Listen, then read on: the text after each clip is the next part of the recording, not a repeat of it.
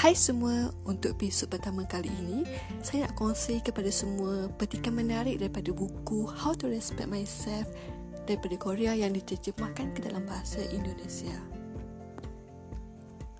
Katakan tidak apa-apa kepada diri sendiri. Jika anda ingin hidup sedikit nyaman, anda harus sering-sering mengatakan tidak apa-apa kepada diri sendiri. Kita terlalu lama hidup dengan kompetisi, membandingkan dan dicerca orang lain. Kita mengutuk diri, kurang dan aneh lebih daripada yang diperlukan. Ego kita jatuh ke dalam kesedihan dan perasaan tertindas.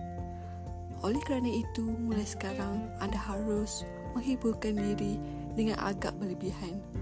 Beberapa orang mungkin akan berkata, bukankah itu membuatkan lupa diri? Pertanyaan yang bagus. Tidak.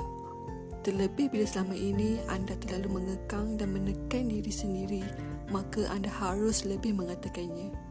Itu bukan kesalahan kita. Itu gara-gara masyarakat dan pendidikan yang salah. Tidak apa-apa melakukan justifikasi. Anda harus menoleransi dan meresialisasi diri sendiri sampai agak berlebihan. Anda harus juga mengatakan tidak apa-apa lupa diri juga. Tidak apa-apa harga diri rendah.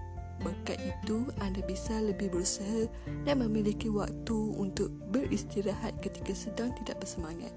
Anda harus berkata, tidak apa-apa, kamu sudah berusaha keras selama ini. Tidak apa-apa kalau sekarang belum bisa seperti itu. Sebab ini adalah langkah pertama kita.